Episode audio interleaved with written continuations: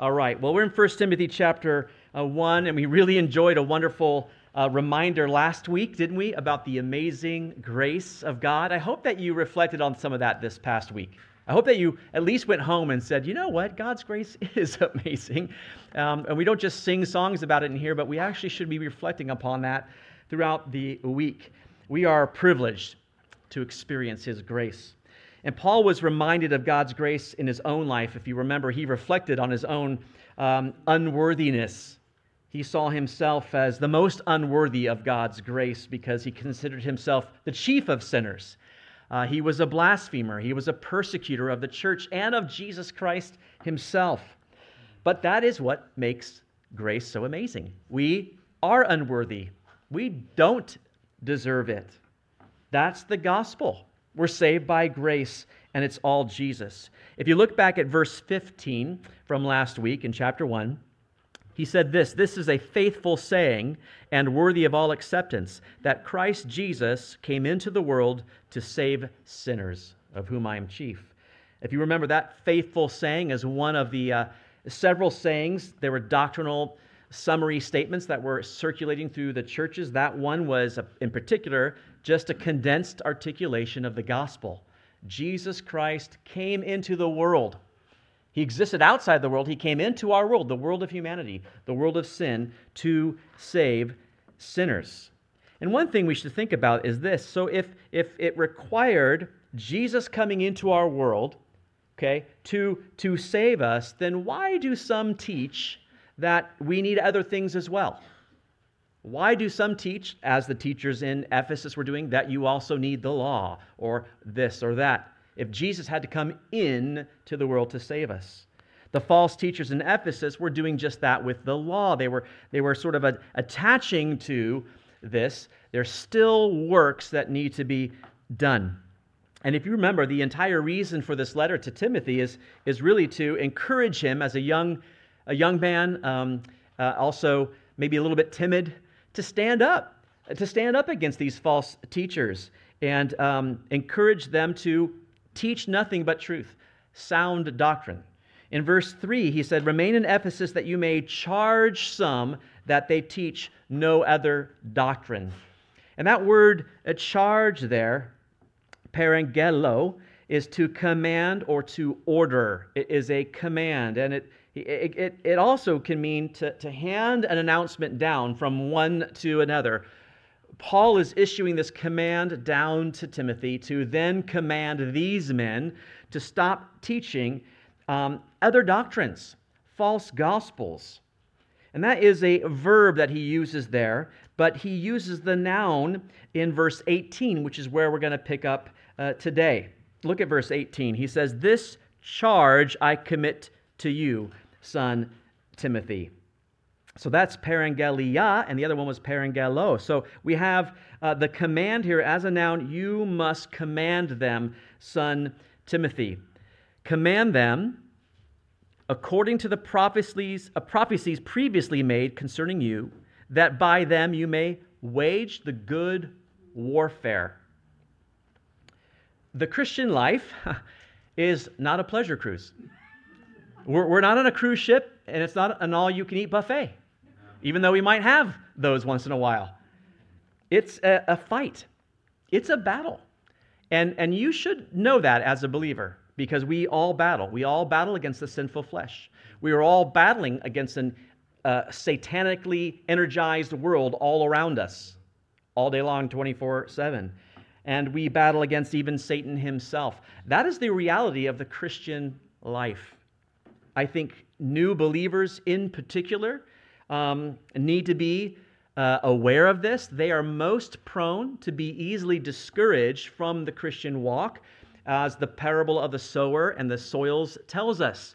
Those that receive the seed, which is the word of the gospel, and they receive it immediately with joy, we're told. But then persecution comes, trouble comes, tribulation comes, and they find that there's no root in themselves. Why? Because they haven't had time to mature. There hasn't been time for those roots to grow deep down into the foundational truths of Scripture, and so they become easily discouraged, we're told. That is a, a fight we're in. we need to tell them listen, this won't be easy. This isn't a pleasure cruise. Grace is a wonderful thing. It does change your life. It does place us on the victory side of the fight, but it does not remove us from the fight.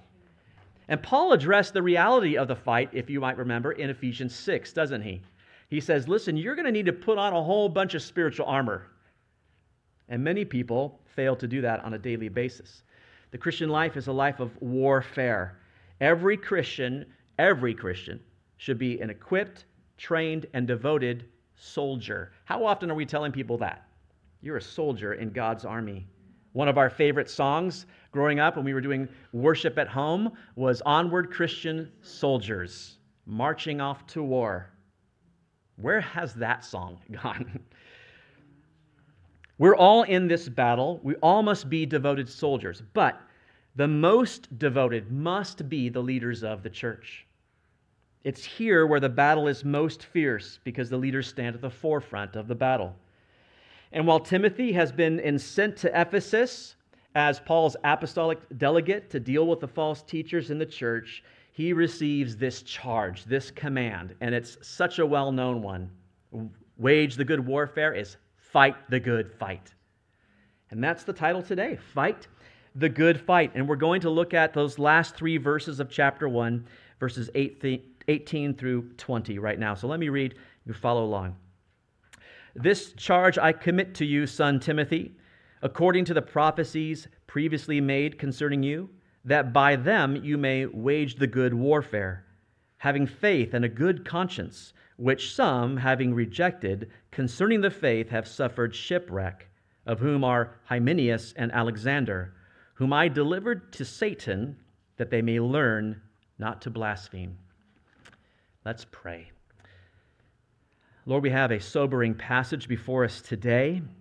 We pray that your Spirit would guide us into the truth before us, Lord. We want to understand what is at stake in this fight.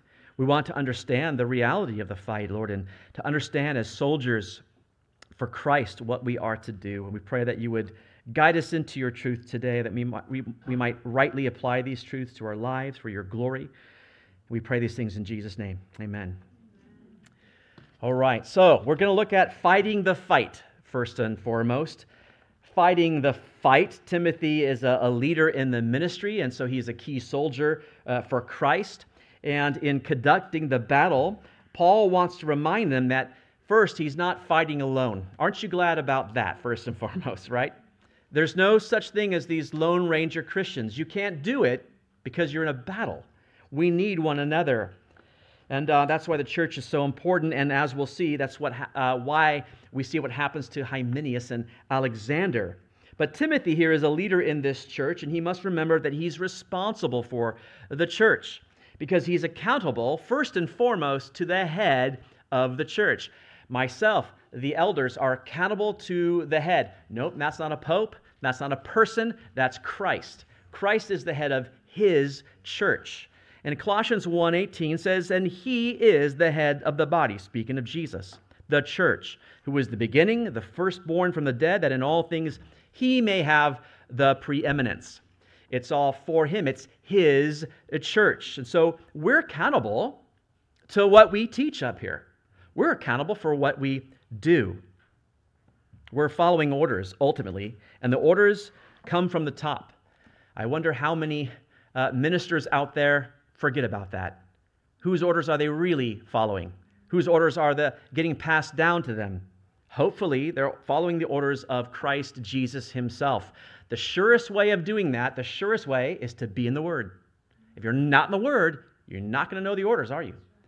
Obviously, we need to be in prayer because so many things, like what happened yesterday, in, happen in the world. We have to be so attuned to what's going on that we might rightly um, progress make right decisions, pick opportunities of prayer, all these things. Uh, we, we, we need the Lord's wisdom in. So we must have a tight relationship with, with Him. And so Paul is coming to this Timothy. He's saying, Listen, you're in a fight, and, and he wants to encourage him. And so he gives him four things today to encourage him in the fight. And the first is this that he has a command to obey.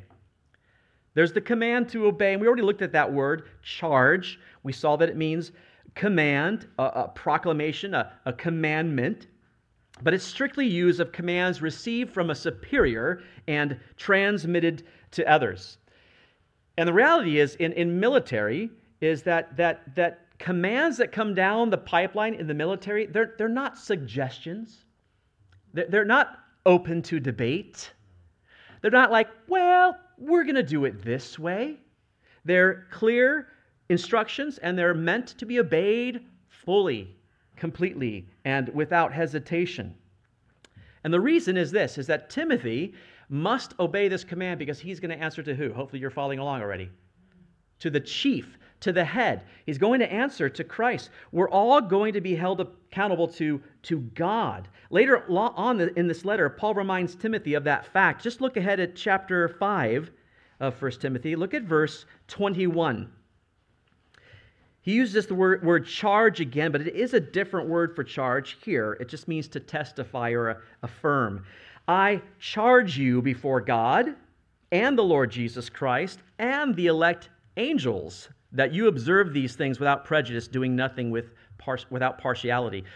The, you're, you're, you're before God. You're going to answer to Him and the Lord Jesus Christ. And I'll just throw in angels too. I mean, he just you're you're accountable to all the heavenly in, in terms of what you're doing here in the church. I command this. In chapter 6, skip ahead to that. Look at verses 13 and 14. Again, he says, I urge you in the sight of God who gives life to all things, and before Christ Jesus, who witnessed the good confession before Pontius Pilate, that you keep his commandment without spot, blameless, until our Lord Jesus Christ's appearing. You know, the scariest passages in the Bible to me are Revelations 2 and 3, when Jesus is walking through the churches and he's evaluating the churches. I just think he needs to do that in person today. There are a few churches, I think, not to name some, that he should walk through. I wonder how, um, how prone some of these leaders would be to disobey his word when Jesus is walking in the door. How have you been leading my church? How have you been obeying my commands? Paul is reminding him over and over again listen, you're accountable not, not, to, not to a government, you're accountable to, to God Himself. Paul reminds him of this also in his second letter. I have the verse for you. It's 2 Timothy 4 verses 1 to 2. I charge you, therefore, before God and the Lord Jesus Christ, who will judge the living and the dead at his appearing and his kingdom. Preach the word. Be ready in season and out of season. Convince, rebuke, exhort with all long suffering and teaching. You're, you're not here to please anybody. You're going to answer to God and Christ, and He's going to judge everyone, the living and the dead, at His appearing. That's, those are sobering thoughts. The command must be obeyed because he's going to answer to God. He is a soldier. He must answer the commander obediently. In 2 Timothy chapter 2, verse 4, Paul says, No one engaged in warfare entangles himself with the affairs of this life, that he may please him who enlisted him as a soldier. He says, You're not a civilian. Don't get tangled up in civilian affairs. You're a soldier. You're here to please him who enlisted you. Think about that. We're serving the one who enlisted us. Now, I know he's talking to Timothy, who's leading the church here, but we're all the soldiers.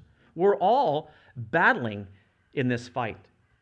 So he has this command to obey. He also has the commission to fulfill, which is the second thing he reminds him of here. Going back to our passage, he says this This charge I commit to you, I entrust to you. Remember, Paul had been commissioned by Christ. We talked about that. After his conversion, he was, he was told to go into a city. Remember, he'd been struck blind. Go into the city and meet this man, Ananias. And actually, Jesus went to Ananias to tell him the commission for Paul. And he says this in Acts uh, verse, uh, chapter 9, verse 15. But the Lord said to him, Go, for he is a chosen vessel of mine to bear my name before Gentiles, kings, and the children of Israel. And that's exactly what, what Paul did. He was commissioned for that purpose. He's my chosen vessel.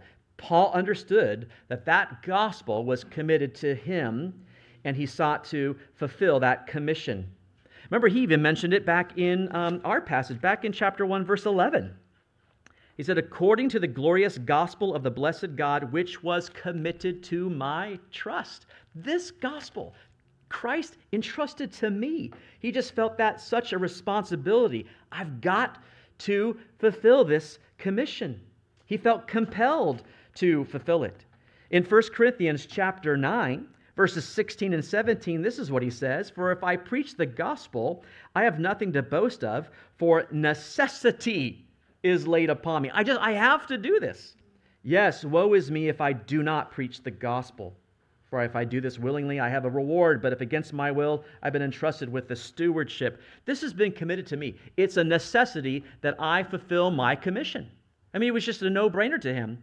And so, since Paul has been entrusted with that, he is now entrusting that, committing that to young Timothy. This charge I commit to you. So, Timothy, he said, now you are duty bound to fulfill it. I think we could do a lot more with duty today. How much do we really feel we have a duty to the Lord? A duty to fulfill commission. Don't we know something called the Great Commission? Where we, we, we are committed to fulfill this commission, to preach the gospel, to be faithful to his word. Look at chapter uh, 6 of 1 Timothy. Look at verse 20, very, very last couple of verses of the, the first letter. O Timothy, guard what was committed to your trust, avoiding the profane and idle babblings and contradictions of what is falsely called knowledge. This has been committed to you, but you also have to guard it. You've got to protect it. We share it, but we don't let it get perverted. We don't let these other things come in and contradict it. He says you've got to, to guard this.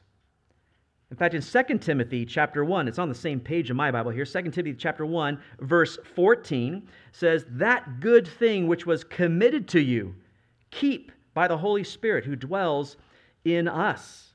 Again, he's reminding him that was, that was committed to you. It's a commission you have to fulfill. In 2 Timothy 2, verse 2, and the things that you have heard from me among many witnesses, commit these to faithful men who will be able to teach others also. Do you see what's happening? This is, you guys, this is the ministry pattern to follow. It's the ministry pattern I follow. Paul was committed this, and then he committed to, to Timothy, and then he tells Timothy what? Now you take that and you commit it to faithful men who will be able to what? Teach others also. Hopefully you've noticed that's what's happened here. Look at a Reese Hughes back here, who used to stand up here trembling only to give us the numbers for, and now he's sinking down his chair. Because I'm embarrassing him. What a faithful man who has taken on the commitment to teach the word faithfully. Him and Sarah doing an amazing job with the young people. Jody and I came and we used to do Resolve. We committed that to faithful men. They're doing Resolve, and they're doing an amazing job. They're doing better than we are because Sarah uh, is like feeding them so much food. They just keep coming but it's committing to faithful men who will do the same thing. Look at Robin Ruth, who took on kids ministry, and, and he's an elder in the church, and he teaches. Look at David, look at Kofi. Will you commit? That's the pattern of ministry. That's how a church grows. That's how a church is healthy. This is the pattern to give it to someone else who will pass it on to someone else. Let them be faithful people. Why do we do that? Because we're duty bound. We're duty bound to obey our head and fulfill our ministries. We, we don't get to walk away from it. I don't, ju- I don't get to go, yeah, I'm done. I don't want to do anymore. I'm answering to Christ. We're duty bound to fulfill our ministry. In 2 Timothy chapter 4 verse 5 he says, "But you be watchful in all things, endure afflictions, do the work of an evangelist, fulfill your ministry." Timothy, fulfill it. You don't get to walk away from it. So he has a command to obey, he has the commission to fulfill, and he has the confirmation to live up to. What is that? Go back to our passage, the confirmation to live up to. It's in, it's in verse 18. He says, This charge I commit to you, son Timothy, according to the prophecies previously made concerning you. That's very interesting, isn't it? Evidently, possibly at Timothy's commissioning, there were prophecies given uh, about Timothy. We, we don't know when, we don't know where, or the specific content of the prophecies, but we do get a picture from Scripture by looking at a couple of different places. Um, look at chapter 4, verse 14. Paul says this Do not neglect the gift that is in you, which was given to you by prophecy, with the laying on of the hands of the eldership. So he says there's a gift that was given to you, and there was a prophecy made, and there was a laying on of, of a hands uh, upon you. A similar account is given in 2 Timothy chapter 1 verse 6. I have it on the screen for you. It says, "Therefore I remind you to stir up the gift of God which is in you through the laying on of my hands."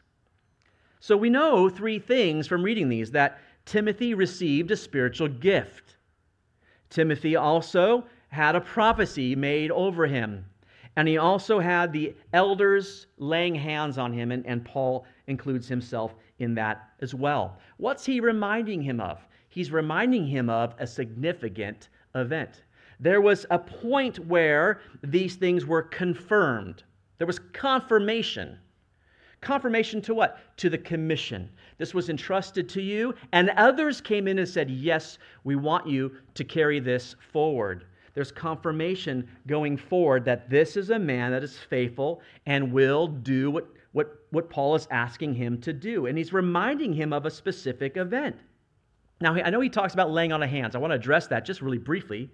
Um, in those days, that was a way of confirming God's, God's choice of someone uh, for leadership.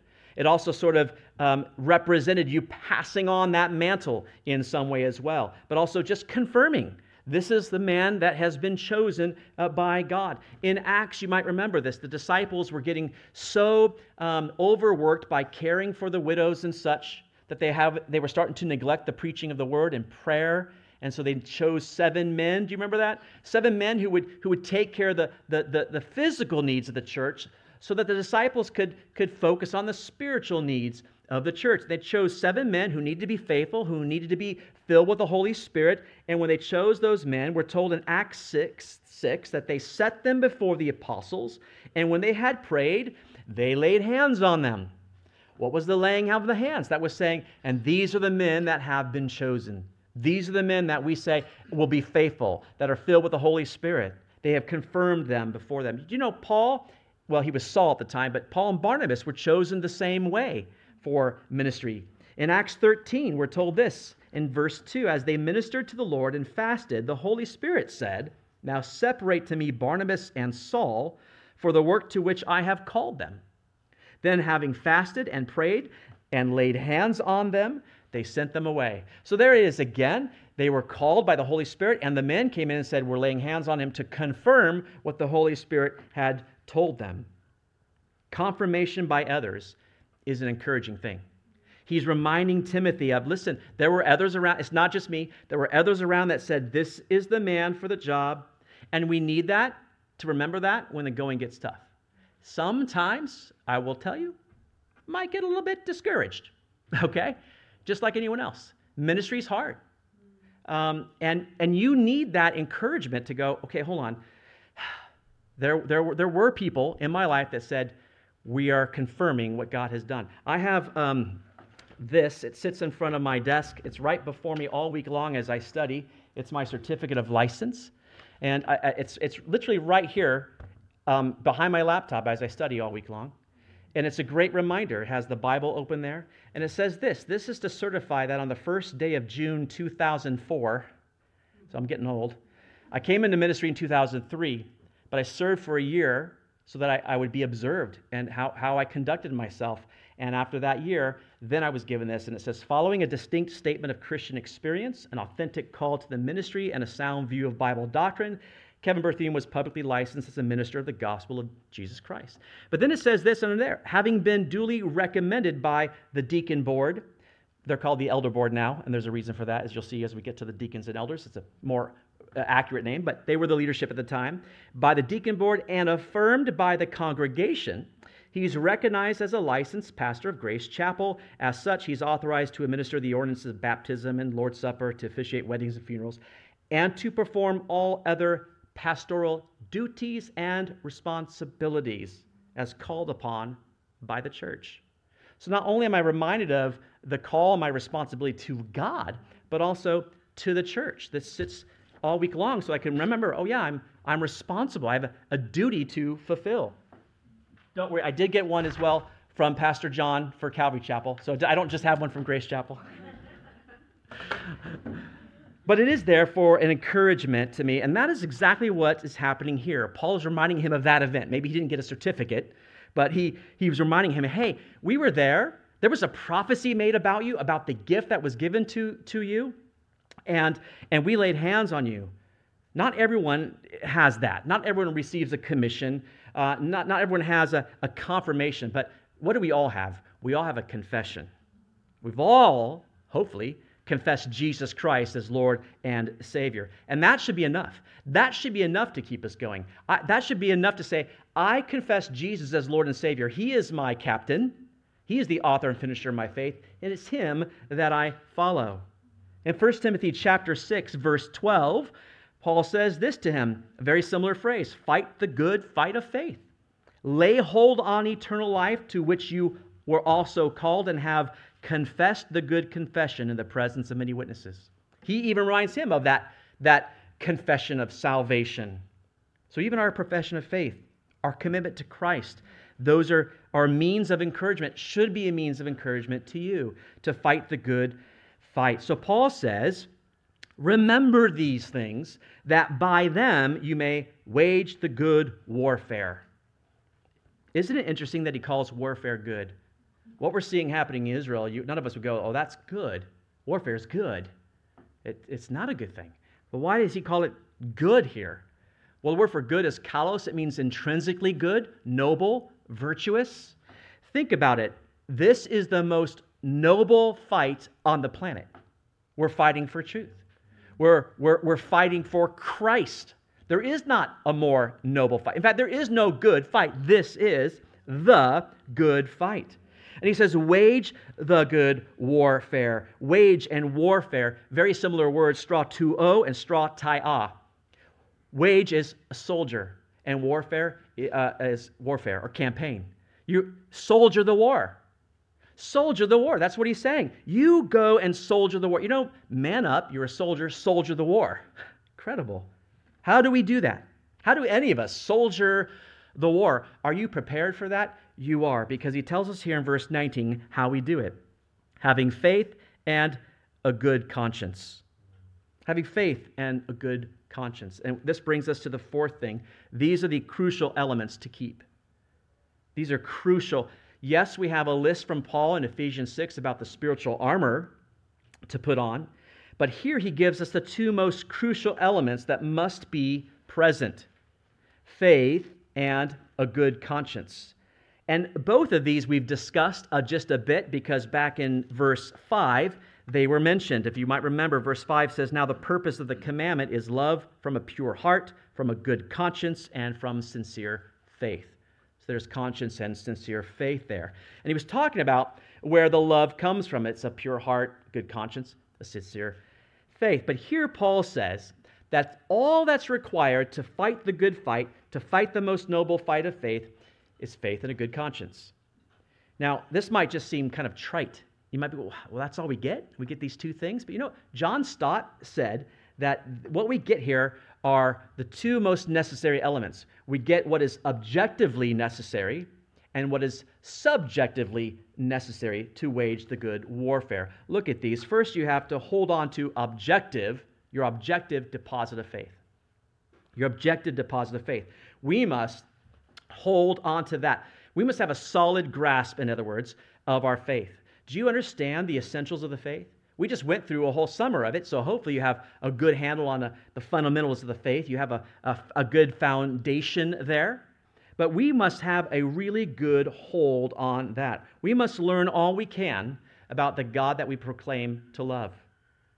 If you can love God with just knowing a little bit about Him, and you can, Will you love him less knowing more about him? No. You're going to know, you're going to love him even more as you grow.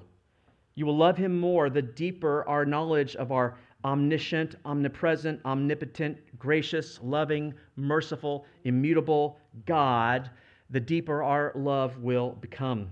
One of the first books I read was this book, Knowledge of the Holy. by A.W. Tozer. I, I, I, you have to read something like that. I, I, that's the first thing I did was read about God. What does the Bible say about God? The author took it and put it all in one little coffee table sized book, the knowledge of the holy. And so you read this and you find out about the grace of God, the love of God, the holiness of God that we sang about, the sovereignty of God, his immutability, his omniscience, his wisdom. It goes on and on. And I, it blew my mind. This causes you to grow more in love with God because you learn more about him. How amazingly incredible he is. When we fail to do that, you know what we end up doing? We sort of bring God down more to our level. And you hear people say things like that, that you go, I don't know if you really know the God of the Bible, because it sounds more like a humanistic view of God. You have to have a, a, a good hold on the uh, objectively necessary element of faith. The second thing, though, is we must hold tight to the subjective treasure of a good conscience. I gave you this definition back when we looked at that um, verse uh, 5 a few weeks ago for conscience one's inner awareness of the quality of one's actions. So it's an inner awareness of the quality of your outward actions. It's, it's this doctrinal purity. You understand doctrine, you have a sincere hold of, of faith, must be accompanied by a pure life.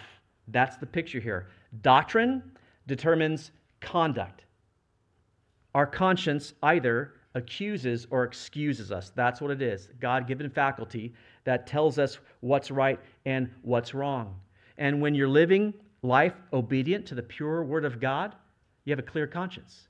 And you know what else you have? You have peace, you have tranquility, you have confidence, joy, hope, contentment, all those things, because your conscience is clear before God. I know I've mentioned this many times, but I had a pastor who modeled that so well. When something was going on in his life, the first thing he would do was get on his face before God. And he would pray and seek the Lord. Am I doing so? Have I done something? Am I sinning in a way, maybe even ignorantly, like we looked at last week? Am I doing something I don't even know I'm doing? And he would get up and he'd come to me and said, You know what? My conscience is clear. So I can go for, forward and bear this difficulty because I know it's not a result of my sin. Incredible. Your conscience, Paul calls it the testimony of a conscience. In 2 Corinthians verse chapter 1 verse 12 he says for our boasting is this the testimony of our conscience that we conducted ourselves in the world in simplicity and godly sincerity not with fleshly wisdom but by the grace of God and more abundantly toward toward you your conscience is so so very very important John Calvin said a bad conscience is the mother of all heresies but a good conscience, that's the mother of sound faith. Much theological error has its roots in morality. And many false teachers, unfortunately, teach what they teach to accommodate their sin. That's what's happening. But the soldier who fights the good fight of faith, he must hold on to those, those twin sentinels. Those twin sentinels guard the purity of the church sound doctrine and godly living, faith and a good conscience. If you fail in one of those two areas, if you are not guarding those areas of your life well and growing in those areas, you're not fighting the fight of faith. You are failing the fight. And that's what Paul moves into. A couple examples here of those who are failing the fight.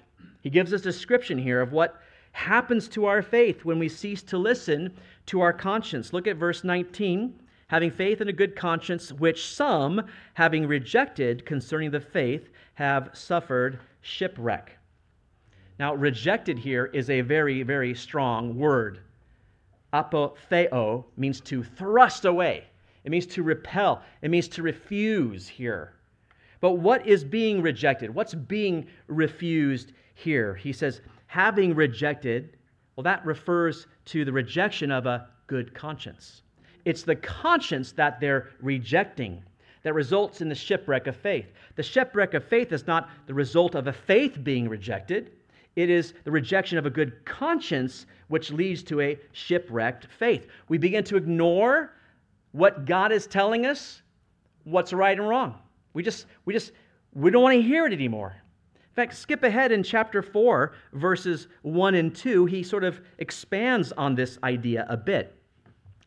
1 Timothy 4 Now the Spirit expressly says that in latter times some will depart from the faith, giving heed to deceiving spirits and doctrines of demons, speaking lies in hypocrisy, having their own conscience seared with a hot iron. What opens you up to deceiving spirits and doctrines of demons? Uh, what opens you up to hypocritical lies? What leads to a departure of the faith? What could do all those things? It's a seared conscience. Do you see that? When you sin against your cons- conscience, you just keep ignoring it every time it says you're, you're rejecting God, you're disobeying God. Every time you ignore that, you, be, you begin to sear it. You caute. That's where we get our word cauterize from. You're deadening those nerves, you're cutting them off. And so, since they're deadened, they, they cease to function like they used to. It's been repeatedly ignored.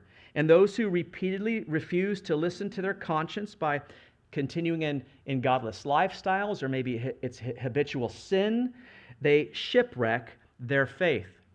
Now, let me tell you, we use a lot of words for this in, in today. That's not one of them. Maybe I've heard it a couple times, but mostly we say words like backsliding, or we say straying, um, or my, my favorite, oh, they're just sowing their oats right now. I don't know if you've heard that. That might be more Americans. That one drives me absolutely nuts. Sowing their oats. What? What does that even mean? Listen, I want to make something clear. A shipwreck faith is not a dead faith. This does not, this does not mean this person has sort of uh, uh, lost their salvation. You can't anyway, but this is not a dead faith. It's an upset faith the, the, the ship was steering in the right direction. The ship was, was straight and true, but all of a sudden it's been overturned. It's been upset. It's been wrecked. And Christians in this state, they're not lost. They haven't, they haven't lost their salvation, but they've lost something else. It's their usefulness. What are we talking about here? We're talking about warfare. We're talking about wage the good warfare. But some just wreck the ship and they're doing nothing. Because why? They've seared their consciences. They're just not listening to what they know is right, what they know is true. You know what they come? They become like that person that Peter describes. And um, I want to take you there. 2 Peter chapter 1. If you take, make a right hand turn from where we are, 2 Peter chapter 1. Peter calls this person um, one who, who, who, failed to grow in their faith, who failed to hold on to um, that, that faith and, and that good conscience, they, barren and unfruitful. And in 2 Peter 1, beginning at verse 5, he, he's telling them this is the growth process. You add things to your faith. Verse 5, but also for this very reason, giving all diligence, add to your faith virtue, to virtue knowledge, to knowledge self control, to self control perseverance, to perseverance godliness, to godliness brotherly kindness, and to brotherly kindness love. Here's the point For if these things are yours and they abound, you'll be neither barren nor unfruitful in the knowledge of Jesus Christ. You, you, don't, you won't feel barren. You won't be without fruit. But look at verse 9. For he who lacks these things is short sighted, even to the blindness, and has, has forgotten that he was cleansed from his old sins. You, you actually could deceive yourself into thinking you're not even forgiven. Why? Because you've just continued on in this state. There's no fruit in your life. You're barren. You, you've shipwrecked the faith. And the danger is you forget salvation altogether.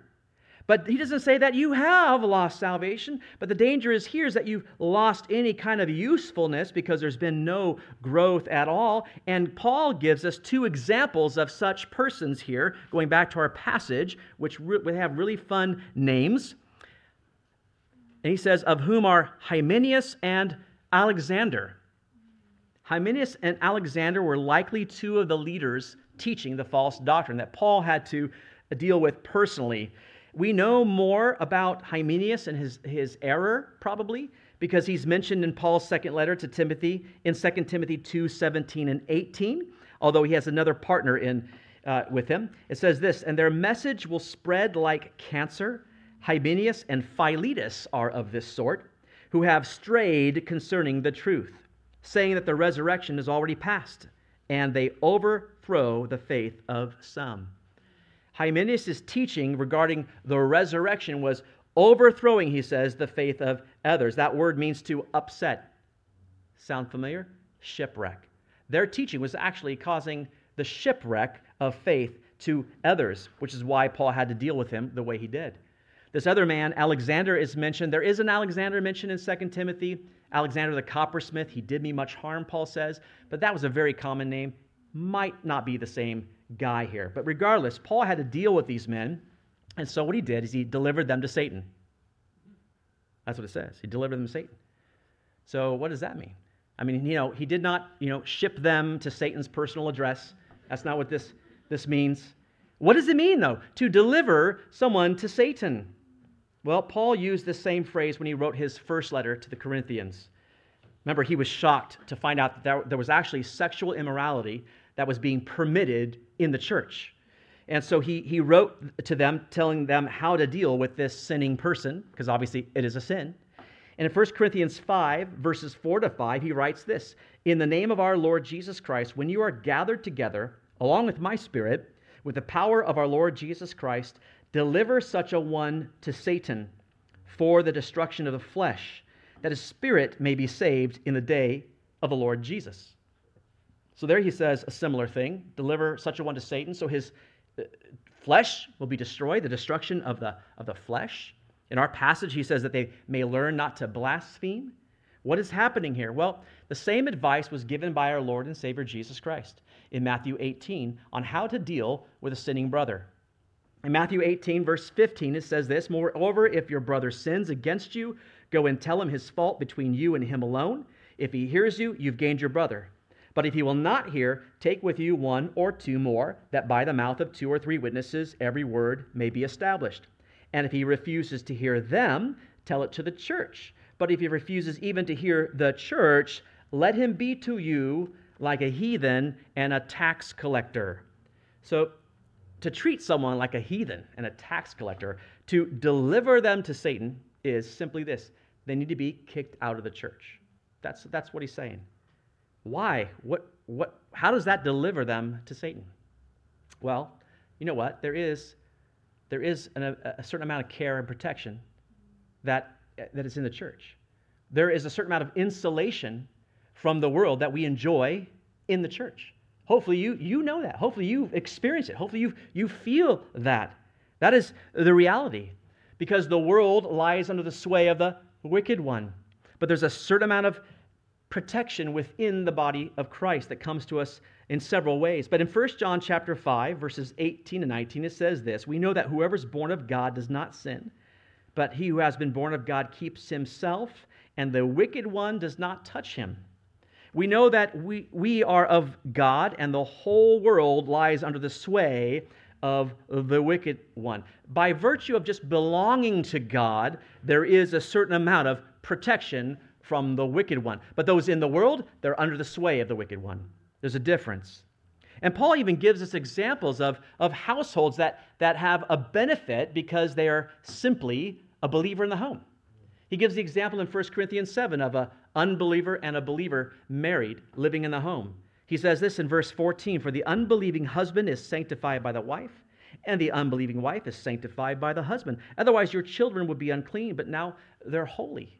And we taught on that a few years ago, but you might remember there's, there is a believer in the home, even though there's an, an unbeliever as well, there's, there's a, a sanctification that takes place. Why? Because God's Spirit dwells in that person. And so the benefits and blessings that come to unite, that's happening in the home. That's a, a blessing that comes to the home there. Obviously, God allows even Satan access to believers when it serves his ultimate purposes and plans. You just read the book of Job. You, you look at Paul, who had a thorn in the flesh, he called a messenger of Satan. God allows those things but what's being referred to here is the natural protection from the world and from Satan's schemes that comes to us through the fellowship and accountability that we get to enjoy here. Isn't it so important that you have accountability relationships here? A lot of that is what keeps us from the world because we can we have to answer to one another and also straight feeding on the truth of God's word. That's why we're told to make sure we're beaten together in Hebrews 10, aren't we?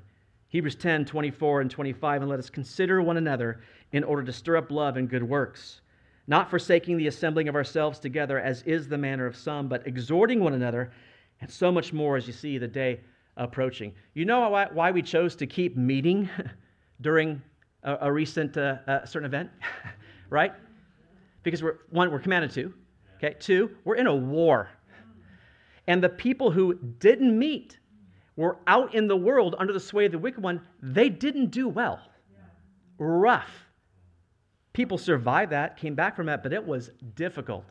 The ones that did well stayed together, had accountability and fellowship. You have to have that. It's seeing eyes with the spiritual eyes rather than the physical things happening around us. But I digress. Here we're talking about a sinning brother. Here we had Hymenaeus and Alexander. And the sinning brother or sister uh, is to be kicked out of the protective fold and delivered, in a sense, to Satan. And he says here that they may learn not to blaspheme. Now, learn here is paideuo. It means training through chastisement. That's the learn word. Pilate used the same word, speaking of scourging Jesus. Well, that's the word that's being used. Paul used it of the Corinthians who suffered death or illness because they were abusing the Lord's Supper. And you might remember Hebrews uses this word several times. Hebrews 12, verses 6 to 7. For whom the Lord loves, he chastens, and he scourges every son whom he receives. If you endure chastening, God deals with you as with sons. For what son is there whom a father does not chasten? Why does the Lord chasten us? So that we will learn not to be stupid. the idea is to learn from pain, it's corrective discipline. Listen, the goal is not punitive, the goal is remedial. That's what he's focused on here. These men were blaspheming God. To blaspheme God is to misrepresent him, it is to speak evil against him. But Paul's attitude here is not punitive, it's one of grace. He's delivered them to Satan that they might learn through pain. Do you remember the person in, in, in in Corinthians, the sinning person, he says, deliver him to Satan for the destruction of the flesh. He's saying that that person might experience some kind of pain temporarily in the flesh is much better than losing his soul for eternity. But that's why he says that he may be saved in the day of the Lord Jesus Christ. The goal is, is them coming back to the fold. That's the purpose. The hope is that uh, through painful experience, which is, it would be painful, be, to be removed from the protective covering of the church, placed back under Satan's direct influence and power, that they would realize the error of their ways and they would come back. You really see this heart in Second Thessalonians chapter 3, verses 14 and 15. If anyone does not obey our word in this epistle, note that person and do not keep company with him, that he may be ashamed. Yet do not count him as an enemy, but admonish him as a brother. Do you see that? They're not an enemy, but you don't keep company with them so that shame, pain, discomfort, embarrassment, whatever it might be, use whatever you need to. God, bring that person back. That's the point. It's grace, isn't it? These men, they weren't fighting the fight, they were failing the fight. They had compromised their morals and so compromised the truth. The way back into the fight is to receive the truth to grasp it with both hands. If you've been questioning the truth, if you've been questioning those things, you know them to be true, remove doubt. Grab hold of those things. Keep the faith. And then keep the good conscience. In short, he's, it's saying this the antidote is to pursue a holy life. We sang about a holy God, and we need to pursue a holy life. Jody was sharing with me the women's study of the book of Ephesians that you, you ladies are going through, had an amazing quote for holiness in it and I, I have it for you here set apart utterly for God, with the character and conduct befitting such a state. The inner nature, transformed by grace, is central to holiness, for only the holy can approach the Holy One. Holiness, like adoption, is a relationship to God. Do you see that? We talked about the gratitude for grace last week. A life truly transformed by grace, then, will have a character and conduct that's befitting a state of grace. Some people just don't understand grace. It's been given to you. We've done nothing to earn it. And so, what we should let the Spirit do is completely come in and transform us that we might live holy lives. We must allow that concept of grace to really do its work. And we do, it leads to holiness. All of us are in this fight, folks. We're all in it together. The method for fighting the good fight, twofold. Hang on to that sincere faith, the truth of God's word. Keep your relationship with Christ strong. Secondly, hang on to a good conscience. Are you toying with things in your life that, that, that you shouldn't? Things that have a potential for shipwrecking your faith? Get away from it. Leave it completely. We're fighting the most noble war on the planet, and we're doing it together, folks. So fight the good fight. Amen? Let me pray. God in heaven, we thank you so much for your word to Timothy to fight the good fight of faith. We thank you for your word to us to do the same. Lord, it is a difficult battle we're in. And all the more as we see the day approaching, it's getting more difficult, Lord. As so many attacks seem to be coming against your people, against the church, against the truth of your word, more and more churches falling uh, to a fear of man rather than fear of God. Ultimately, we answer to you. Ultimately, we want to, Lord, live lives that are pleasing to you. And it is a battle. It's a war that's being waged around us, Lord. I pray for those that maybe just been sleeping a bit, that you would wake them up to the reality of what's happening around them, that there's really a battle going on. Lord, I pray that you'd wake some up to the truth of, uh, Lord, the uh, fact that they're maybe steering away. They're in danger of shipwrecking their faith, or perhaps they have. I pray that you'd bring them back to the faith. They would stand strong with a clear conscience before you by just obeying you. Lord, your, your, your rules, your laws, the things you ask us to do, they're not, they're not, you're not a killjoy. You haven't given us these things so that we just won't have fun. You actually know what's best for us. You know those things hurt us and harm us. And so we just pray, Lord, that you'd bring all of us to the same place of faith, that we'd understand that we're in this fight all together and we all need each other. We love you. We praise you that you've brought this word to us today, and I pray that your people would be edified through it. In Jesus' name, amen. Amen. Just stand and we'll sing together. Awesome. Thank you. Yes, if you could all stand, please.